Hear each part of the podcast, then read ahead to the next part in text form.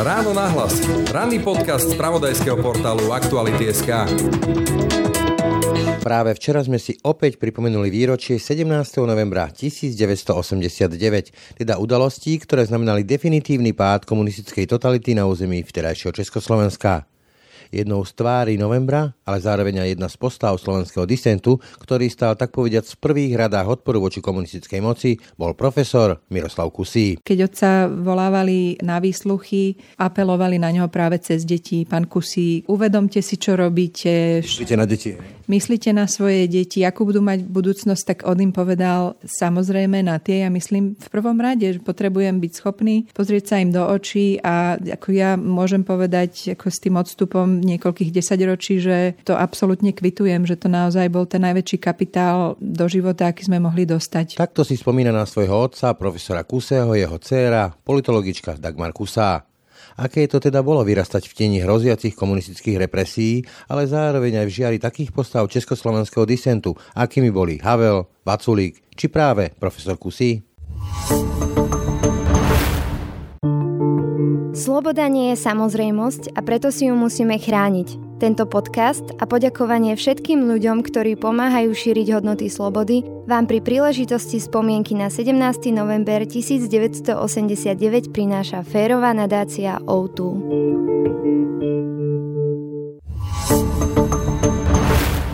Pôsobil na Filozofickej fakulte Univerzity Komenského ako marxistický filozof. V roku 68 a 69 bol dokonca členom ústredného výboru komunistickej strany a viedol jej ideologické oddelenie. Po roku 1969 bol vylúčený zo strany a bola mu zakázaná aj pedagogická činnosť a pracoval ako knihovník. Vo februári 77 sa stal v poradí tretím slovenským signatárom Charty 77 a následne bol prepustený z univerzity a živil sa ako robotník. Pravidelne ho kontaktovala štátna bezpečnosť, príležitosne bol preventívne zadržaný a sledovaný pod kodovým menom Renegát. Pripojil sa teda aj k skupine okolo Václava Havla a v roku 1989 stravil 10 týždňov vo väzení, kde čakal na súdny proces za zradu a podvracanie republiky. Prepustili ho tesne pred dnešnou revolúciou v novembri 1989. Profesor Miroslav Kusy a ja teraz pri mikrofóne vítam jeho dceru Dagmar Kusu. Dobrý deň. Dobrý deň. Počúvate ráno na hlas, pri mikrofóne vám pekný deň a pokoj v duši praje Brane Dobšinský. Myslím, že to bol Sigmund Freud, ktorý povedal, že nie je väčšieho tieňa nad dieťaťom, ako je tieň jeho rodiča. Vy ste žili nielen pod tým tieňom otca, ale bola to aj tieň možnej hrozby. Väzenie nakoniec sa stalo aj realitou a neustálých prehliadok a sledovania. Ako to prežívať dcera, pre ktorého je ten otec vzor a je konfrontovaná s tým, čo sa dialo teda? Myslím, že väčšina tých interpretácií prichádza až oveľa neskôr. Pre nás, pre mňa aj pre sestru to bolo úplne obyčajné detstvo. Ako nič e, špeciálne na ňom vtedy nebolo, pretože iné detstvo sme nepoznali, iné detstvo sme nemali. Ale ten tieň e, bol v dobrom zmysle na nás vrhaný skôr tým, aký spôsob e, života si otec zvolil, aké princípy hodnoty nám štepoval, tým, ako veľmi mu záležalo na to, aby sme všetko robili najlepšie, ako vieme a čestne, ako vieme, takže to sa s nami v dobrom slova zmysle vlečie doteraz a je to náročný tieň, pretože človek musí byť tá najlepšia verzia samého seba. Ale inak v tom čase to nebolo naozaj pre nás e, nejaké špeciálne detstvo, bolo to veľmi zaujímavé, veľmi šťastné a spokojné detstvo a ja napríklad som sa až veľmi neskoro dozvedela, vlastne až v tom poslednom roku, čo všetko moji rodičia prežívajú, alebo... Vás ako by chránili pred tými možnými dôsledkami? Môžem zodpovedne povedať, že celé detstvo som prežila vo veľmi šťastnej bubline. A vlastne až v tom 89., keď ho posledný krát brali do väzenia, som už bola dosť stará na to, že som vedela, alebo teda, že mi nezatajovali, kam ide, čo sa deje, lebo väčšinou predtým, keď išiel buď do cpz celý predbežného zadržania, tak um, mama hovorila, že išiel k príbuzným, alebo išiel na dovolenku a tak ďalej. Takže... Chránili. Chránili nás, áno. Dobre, ale predsa len ako tie deti zvyknú porovnávať, zrovnávať sa. Keď ste si uvedomili, že to nie je celkom bežný štandard, v ktorom vy žijete? Že je to iné? A tak to sme tušili, to sme tušili celý čas. Ja som od malička vedela už od základnej školy, čo si pamätám, už keď som prestupovala na novú základnú školu Karola Šmitkeho, tak e, mi bolo povedané, že otec je politický spisovateľ, netušila som, čo to znamená, ale vedela som, že je to super tajné a že to si proste musím nechať pre seba, čiže bola tam taká aura dobrodružstva. Ešte väčší tieň, ale v dobrom, hej? Áno, bolo to veľmi tajomné, bolo to, naozaj to bolo jedno veľké dobrodružstvo, bolo to fantastické, bolo to detstvo plné humoru a zábavy a skoro až takej konšpirácie, lebo sme vedeli, že proste niektoré veci sa nesmú hovoriť, že niektoré veci sa musia schovávať. Ja som spýtal, lebo ja si tú dobu charakterizujem ako dobu lži, pretože častokrát mi rodičia hovorili, že toto vonku nehovor, toto je len tu u nás doma. Vy ale zase hovoríte, že na druhej strane, že by ste žili v tej pravde vášho otca teda toho, čomu veril. Ale zase nedalo sa tiež všetko hovoriť, predpokladám. To, čo sa hovorilo doma, sa samozrejme nikde inde vonku hovoriť nesmelo. To bolo dané a to sme brali tiež ako samozrejmosť v tej dobe. Proste tak to bolo. A... Tá miera konšpiratívnosti tých ľudí okolo vás a tak. Áno, to bola súčasť toho veľkého dobrodružstva pre nás. My sme nemali ten pocit strachu, ktorý si museli prežívať naši rodičia, alebo teda ja som ho určite nemala. Ja som dokonca žila možno až v niekoľkonásobnom klamstve, pretože ako dieťa som bola zanietená pionierka a rodičia ma nechali. Zbierala som papier, prevádzala som starenky cez cestu, hasila som cintoríny. Bolo to ten ideologický potom, ale skôr taký spoločenský, hej? Áno, proste do čoho sa dalo zapojiť, som sa zapájala a rodičia nás nechali, aby sme si robili, čo chceme. Proste ne, do istého veku nás tým, tak povediac, nezaťažovali a nechali nás naozaj, aby sme vyrastali tak, ako sa nám chce a ako nás najviac baví baví a teší. Takže naozaj môjim veľkým snom bolo dostať sa do pionierského tábora do Artejku na Kryme a dostať sa na tie celorepublikové zjazdy pionierov. A... Myslím, ako musel otec prevracať oči asi. Myslím, že ho to bavilo. Zabávalo ho to viac než čokoľvek iné. Recitovala som v izbe revolučných tradícií, chodila som spievať na zjazdy komunistickej strany, ale akože to sa doma neriešilo, myslím, že to bol... Nesadol s vami si a nepovedal vám, že to sú to vlastne tí komunisti zač? Tí, ktorí vtedy vládli, myslím, normalizační? No potom už neskôr, to bol naozaj ten posledný rok, ja som mala 13 a pol, keď prišla revolúcia, takže ja som si naozaj väčšinu prežila ako dieťa a až ten posledný rok, to už bol ten, keď sa dostal do väzenia v auguste 89 už aj tie mesiace predtým som poprvýkrát počúvala, alebo nie poprvýkrát, ale som poprvýkrát chápala, o čo ide a kto sú ľudia okolo neho. Nie, že by som to predtým netušila, ale dieťa to veľmi nerieši. Ako boli tam všelijakí zaujímaví ľudia, vedela som, že sú nesmierne múdri a dôležití, ale nerozumela som zatiaľ veciam, ktoré rozprávajú, len som vedela, že je to veľmi dôležité a fascinujúce a zároveň boli veľmi láskaví a milí a zábavní, takže to bolo asi naozaj najfantastickejšie detstvo, aké si človek môže predstaviť. To bolo veľa stretnutí, hovoríte zaujímavé ľudia. Kto vám tak utkal? Tam sa motali ľudia ako Václav Havel, Ludvík Vaculík a ďalší. Áno, tak v podstate sme vyrástli v okruhu týchto ľudí, hlavne v tom období, čo ja si pamätám, to bolo obdobie kvartálov Charty 77, to znamená, že každý približne štvrť rok sa konalo niekoľkodňové stretnutie, ktoré bolo tiež vopred väčšinou tajné, alebo teda miesto jeho konania bolo tajné čiže aj všelijak dobrodružne sa na tieto stretnutia cestovalo. Častokrát nás zastavovala policia, vtedy sme museli veci schovávať v aute napríklad, alebo pamätám si, že raz, keď nás zastavila policia, sme s mamou recitovali basničky, spievali pesničky pod policajnou stanicou, aby sme prečkali tie 3 hodiny, kým bol otec na výsluchu a tak ďalej. Čiže ja si pamätám naozaj tie radostné veci. Tieto výlety väčšinou smerovali teda do Čiech, buď do Prahy alebo na Moravu, za týmito ľuďmi okolo Ludvíka Vaculika, ten bol takým srdcom tejto zábavnej spoločnosti. A k Mirkovi Zigmundovi sa chodilo do Zlína napríklad. Dvoch cestovateľov Zigmund Havelka. Áno, áno, Zigmund Hanzelka.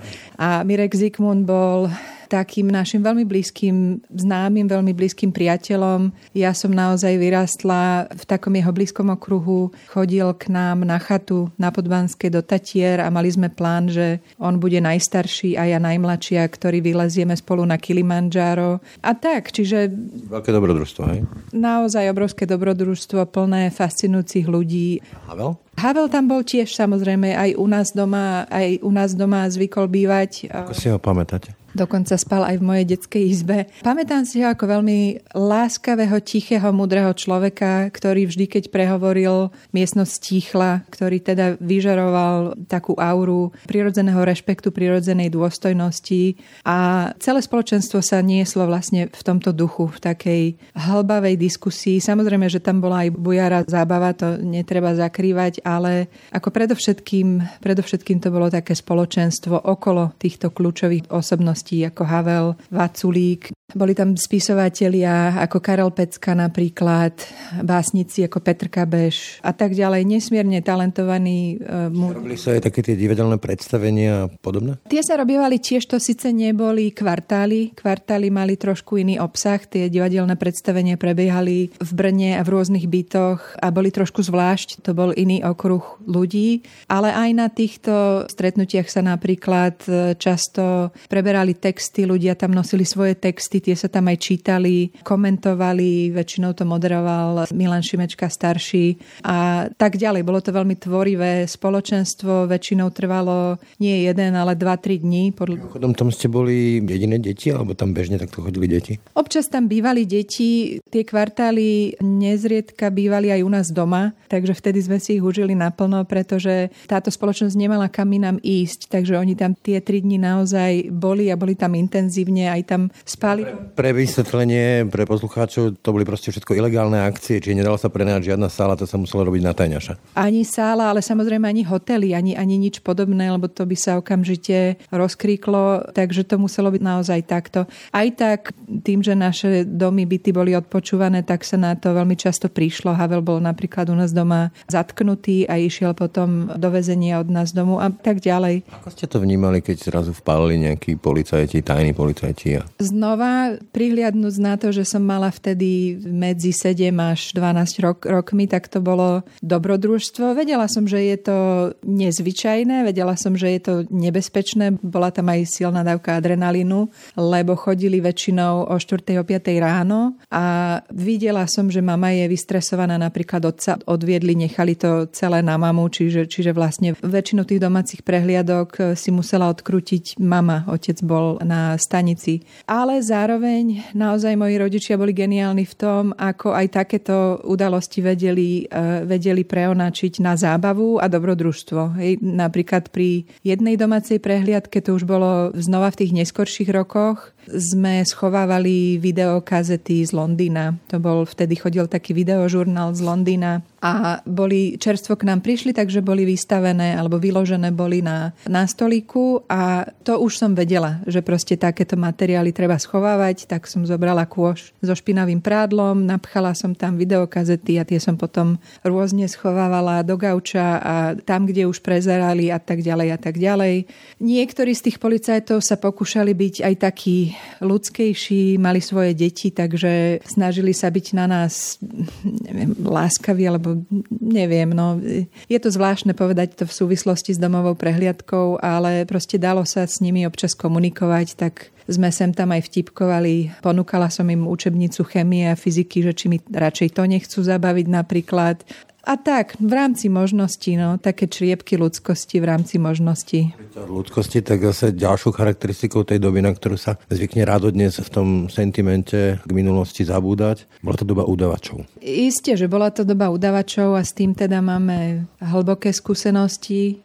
Ani sa o tom nehovorí ľahko, pretože to je jedna z epizód, ktoré si otec počas svojho života nie celkom usporiadal, lebo jeden z jeho najbližších priateľov, ktorého poznal ešte od vysokej školy, ho počas e, celého toho obdobia bez jeho vedomia samozrejme udával. Boli to naši najbližší priatelia, trávili sme s nimi veľa času a vlastne až po jeho smrti, až, až zo spisu, ktorý som mala k dispozícii v UPN, v Ústave pamäti národa, sme prišli na ten rozsah toho udávačstva od tohoto jedného človeka a aj to sú samozrejme len tie dokumenty, ktoré sú zachované. Valná väčšina z nich sa skartovala ešte v decembri 89. Asi musí byť ale celkom rana, nie? Že niekto, koho ste poznali ako priateľa v vodovkách, ktorý to bol priateľ a zároveň to bol udavač.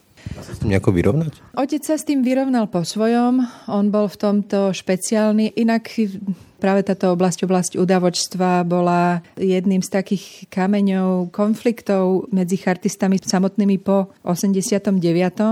konkrétne v tej otázke, ako pristúpiť k ľuďom, ktorí udávali, alebo... Ilustrácia podobne, hej? Aj ilustrácie iste, alebo aj ľudia z okruhov známych, na ktorých sa neskôr prišlo, že udávali. Otec bol špecifický v tom, že on sa rozhodol nesúdiť takýchto ľudí, dokonca ani tohoto svojho priateľa. Oni dokonca ostali najlepšími priateľmi až do konca. Vážne? Bol to posledný človek, ktorý mu ešte telefonoval do nemocnice, než zomrel. Že napriek tomu ho nezaveroval. Nie, ako oni si to, ani si to veľmi nevydiskutovali, myslím, že si vymenili pár listov. On sa mu to snažil vysvetliť.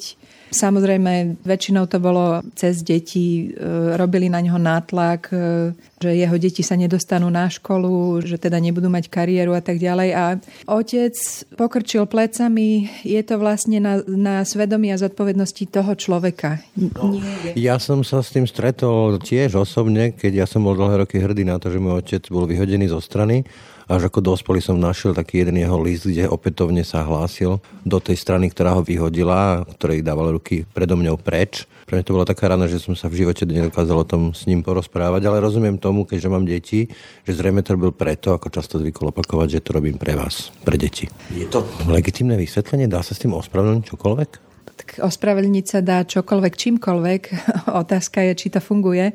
No nie, ako človek to môže myslieť, človek to môže myslieť dobre, ale v konečnom dôsledku to pre deti nie je, nie je to najlepšie dedičstvo. Naopak... Ja som to chápal ako zradu. Rozumiem tomu a my máme opačnú skúsenosť, keď otca volávali na výsluchy a apelovali na neho práve cez deti. Pán Kusí, uvedomte si, čo robíte. Myslíte na deti? Myslíte na svoje deti, akú budú mať budúcnosť, tak on im povedal, samozrejme na tie. Ja myslím v prvom rade, že potrebujem byť schopný pozrieť sa im do očí a ako ja môžem povedať ako s tým odstupom niekoľkých desaťročí, že to absolútne kvitujem, že to naozaj bol ten najväčší kapitál do života, aký sme mohli dostať, oveľa väčší, než by mohla byť akákoľvek škola, kariéra, konexie, neviem čo všetko možné iné. Napríklad e, to malo tie dôsledky, že skončil ako robotník. Si pamätám nejaký taký príbeh, že vaňa plná červíkov? Áno, tak iste to boli priame, priame následky. Dlhé roky, však vlastne od 77. po charte bol manuálny robotník, väčšinou tam vydržal v každom novom zamestnaní iba pár týždňov, než teda prišli tajní a povedali novému zamestnávateľovi o jeho závadnom kádrovom profile a v podstate ho vždy prepustili, čiže toto sa opakovalo. Vlastne mu neumožnili ani tú manuálnu prácu, aby sa tam zabýval v úvodzovkách. Neumožnili a reálne mu hrozilo, že bude obvinený ako príživník, pretože pracovať sa vtedy muselo. Boli také tie pečiatky pre mladšie roč ročníky v občianskom a keď ich tam bolo priveľa, tak mu mohli obviniť dokonca, že fluktuant a príživník. A tomuto sa otec práve chcel vyhnúť, takže nakoniec písal prezidentovi list, že... že Husakovi, Husakovi písal list, kde sa stiažoval, že mu teda nie je umožnené pracovať. To už bolo niekedy v 81. alebo tak nejak, 81 2. A potom vlastne tých posledných pár rokov pracoval ako taký úradník v Urbione v Ústave územného plánovania Bratislavy, čo ho mimochodom aj, aj veľmi bavilo. Prišiel na sociologické štúdie a akože v podstate si to celkom užil. Ale hej, tých niekoľko rokov pracoval ako manuálny robotník. Napríklad také. Napríklad navíjal káble a väčšinou teda obťažoval svojich e, manuálne pracujúcich kolegov všelijakými zlepšovákmi. Napríklad v tej káblovej spoločnosti im prišiel so vzorcom, kde im vypočítal, koľko presne kábla sa navinie na ten kotúč s tým, že teda keď sa ten kábel navíja, tak ten obsah vzrastá, takže to treba nejak v tom vzorci zohľadniť, ale väčšinou sa teda nestretol s pochopením s takýmito zlepšovákmi aj tak ho prepustili, ale meral vodu, proste všetko možné robil a popri tom, aby sme teda vôbec prežili, to som ja samozrejme vtedy vôbec netušila, že strádame finančne alebo že teda máme vôbec ťažkosti prežiť, to som nikdy nepocitovala, ale bolo to tak, tak ho kamarát Niky Žunko, to bol taký podnikateľ komunistickej éry, taký dobrodruh ukrajinského pôvodu, ten ho vlastne namontoval do tohoto biznisu s červikmi pre Zverimex. A to chodievali loviť do váhu popas v studenej vode, lebo to sa lovilo počas chladných mesiacov, často aj v zime v tých galošiach popás. A nosil červy domov, tie sme mali všade vo vaní v letných mesiacoch všade po záhrade, pretože oni sa museli filtrovať v čistej vode Takže niekoľko rokov môjho detstva sa veľmi priamo viaže k spomienkam na červy úplne všade. To také malé červiky, ktoré boli v takých kadiach rozložené po zemi, vo vani. Krmili napríklad rybičky? Áno, to bolo pre akváriové rybič, rybičky a bol to celkom lukratívny biznis vtedy, takže jedine takto sa dalo vlastne prežiť. Mimochodom, ani to ste nikdy nevyčítali rodičom, lebo viem, že deti sú takí, že brandisti, že niekto v triede má najnovšie digitálky, vtedy bolo tak, že digitálne hodinky, tak aj tí ostatní chceli mať, alebo chválili sa, že ja mám rifle, tak všetci chcú mať rifle, teda džiny po slovensky, alebo tento typ nohavíc. Ale vôbec nie. Moja mama bola v tomto zase nesmierne kreatívna, takže my sme šili. To je ďalšia zručnosť, ktorej vďačíme za, za komunizmus, že doteraz viem veľmi dobre šiť. A šili sme veci, ktoré sme okúkali v burde napríklad, takže vyzerali skoro rovnako. A pamätám si, že sme tam všívali všelijaké značky z iného oblečenia, aby to vyzeralo ako značkové. A hovorím, môj taký overwhelming, taký hlavný pocit z detstva je, je zábava, dobrodružstvo, proste všetko sa dalo vyriešiť a všetko bolo veľmi kreatívne a spontánne. V tom 89. nakoniec prišla tá basa a to bol prvohlavý trestný čin, rozvracanie štátu, republiky. Za to sa išlo na tvrdo do basy. Tam ste nemali strach, že Boh vie, ako to dopadne? Vtedy už áno. To bolo vlastne prvýkrát, keď som vedela e, naplno, čo sa deje, aj teda kam otec ide, aj som bola pri tom, teda keď ho odvádzali a to už bol veľký strach, tam bolo navrhnutých 10 rokov väzenia na tvrdo a ja som práve odchádzala v ten deň do pionierského tábora. Inak väčšinou to bolo aj tak načasované. Oni mali domové prehliadky vtedy, keď deti buď niekam šli, alebo keď sa tam nemotali po dome. A keď som sa vrátila o dva týždne a ešte stále bol preč, tak som pochopila, že to je vážne a, a že je zle. No, takže vtedy to už nebola sranda. Hej. Ste to už povedzme, že aj vyčítali tomu režimu? Tak režimu áno, ale v, v prvom rade to bol taký pocit aj bezmocnosti. My sme nevedeli tie prvé týždne ani kde je otec. Nevedeli sme, či je v Bratislave, či je v Rúzini. Nemali sme žiadne informácie. Ktorej base tak? Áno, v ktorej base je ale aj tam zafungovala taká tá neoficiálna komunikácia. Mama sa vyhrážala telefonicky, alebo teda volala kamarátke, alebo možno to aj iba nahlas doma vykrikovala, to už si presne nepamätám, že berie deti a psa a ide pred februárku s transparentami. Do 5 minút mala telefonát, že paniku sa chceme vám len oznámiť, že váš manžel je v poriadku a že je teda v celé predbežného zadržania v Bratislave v Justičaku.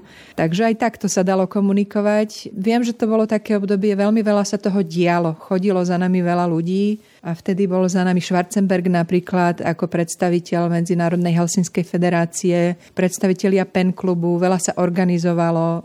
To už bolo také obdobie, kedy sa aj tie disenty navzájom prepájali a niečo sa dialo, proste aj sa písali listy, nám chodilo veľmi veľa podporných listov, chodili k nám televízie zahraničné, Dubček prišiel na návštevu a tak ďalej. Takže Nebol to zase pocit úplnej bezmocnosti, už, už tam bolo také bublanie pod povrchom, stále sa niečo dialo, niekto sa spájal, niekto nás kontaktoval? A tak. Zrejme teda, keby ten režim nepadol, tak skončíte ako disidentka aj vy. Je to možné a aby som sa teda úplne úprimne priznala, ja som bola aj dosť um, ako to povedať, aby to nevyznelo zle. Nie, že sklamaná, ale cítila som sa veľmi ublížená, keď prišiel november. Osobne ublížená, pretože som vedela, že konečne som chápala, čo sa deje. Konečne som chápala, kto sú všetci títo ľudia okolo nás. Ale teda mala som tých 13,5 a tak som si hovorila, tak som sa stiažovala sama sebe si, že keby to počkalo aspoň také 2-3 roky, keby som, tom, som v tom naplno mohla byť, mohla som tomu rozumieť, viac si sa o tom dozvedieť vedieť znútra, ale bolo mi jasné už vtedy, že, že proste táto éra nenávratne končí a títo ľudia sa proste rozletia do sveta, proste stanú sa politikmi a nebudú mať čas a tieto stretnutia už nebudú prebiehať a proste som sa cítila nesmierne ukrivdená, samozrejme iba na tej emocionálnej báze, na tej racionálnej.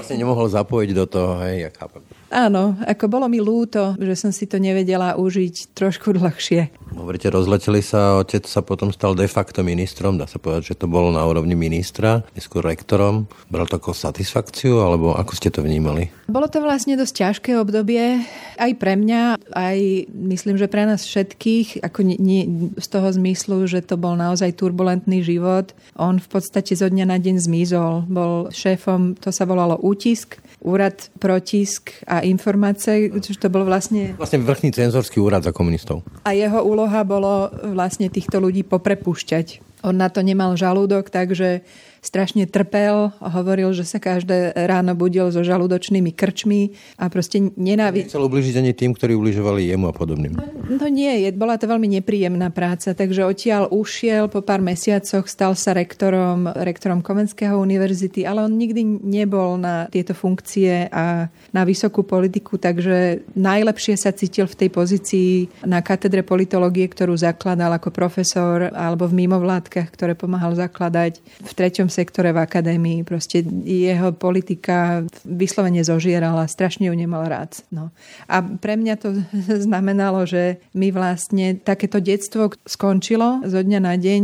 My sme boli zvyknutí chodiť na výlety, rodičia nám čítali a tak ďalej a zrazu ich nebolo. Proste zrazu boli preč. Neakčení. Áno, v celom tomto výrvare. Takže ja som si potom preskakala takú celkom turbulentnú pubertu, dosť zlostnú, ako dosť to so mnou zamávalo potom tieto následky alebo dôsledky revolúcie na našu rodinu. Mne sa stále viac oživuje taký resentiment k tej dobe normalizácie, že aké to bola doba bezpečia, doba dobrých medziludských vzťahov, stavali sa byty a neviem čo všetko možné. Na druhej strane to bola presne táto doba, doba disentu, doba lží, doba udavačov ako si vy dnes z toho odstupu charakterizujete tú dobu a rozumiete tomu resentimentu? No už bola to doba bezpečnosti ako pre koho. Tak viem si predstaviť, že pre človeka, ktorý nevyčnieval z davu a bol spokojný s tou chatou niekde na vidieku, to mohlo byť obdobie relatívneho pokoja, ale samozrejme za tú cenu, že aj ten človek vedel... Môže povedať všetko, čo si myslí. Isté, že nemôže povedať, čo si myslí, že, že proste sú ľudia, ktorí sú pozatváraní alebo ktorí museli odísť z krajiny, takže je to bezpečnosť za obrovskú cenu a nie pre všetkých. Takže Čomu menej rozumiem je, alebo teda rozumiem tomu zo sociologického hľadiska, ale ako sa tento resentiment preklápa aj na generácie, ktoré tú dobu nikdy nezažili, a veľmi ochotne tento sentiment prijímajú. Na druhej strane je to pochopiteľné tým, ako málo sa o tom rozpráva a ako málo sa tomu venujeme. Že vlastne... To povedzme aj o tom, že si stále nechceme priznať, koľko tu bolo udavačov a nomenklatúrnych normalizačných oportunistov a pokrycov? A ja myslím, že to je jeden z kľúčových problémov samotného základu našej demokracie, alebo teda skôr súčasť toho problému, prečo tá demokracia nemá hlboké korene v tejto krajine. Sme krajina, ktorá sa nevyrovnala ani s komunizmom, ani s fašizmom, ako keď už prídeme k tomu. Nevyvodili sme z toho takmer žiadnu zodpovednosť. Čo sa týka komunistického režimu, na Slovensku neprebie, neprebehol jediný súdny proces s vrcholnými predstaviteľmi tejto moci. Nikto. Mal? Isté, že, isté, že mal Je pre minimálne na tej symbolickej rovine je to nesmierne dôležité. Ako z toho vychádzajú hodnoty, na ktorých stavia krajina. Ak táto krajina mala mať nejaký štátotvorný základ, tak sa mal práve odvíjať od tých lekcií, ktoré sme vyvodili z komunizmu a, z fašizmu, z vlastnej zodpovednosti a z takého pohľadu naspäť, ale nič také sa nestalo a už aj pri pohľade na našu ústavu je to taká vyprázdnená nádoba. Chýba to.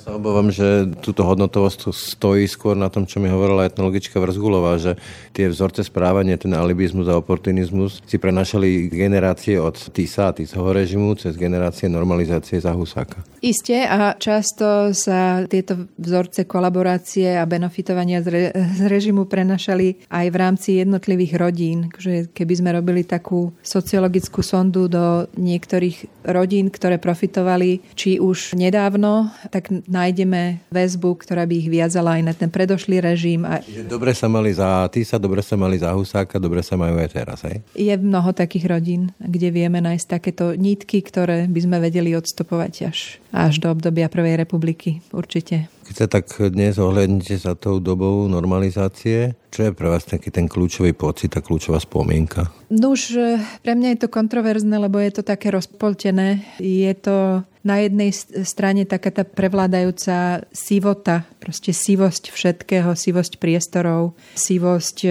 vzťahov, vyprázdnená ideológia. Proste ja to neviem inak pomenovať, je to... Je to Dobre pomenovanie. Sivota. Ale na druhej strane hovorím v tom paralelnom svete, v ktorom sme, musím povedať, že mali šťastie žiť, lebo naozaj to bol dar v tej dobe.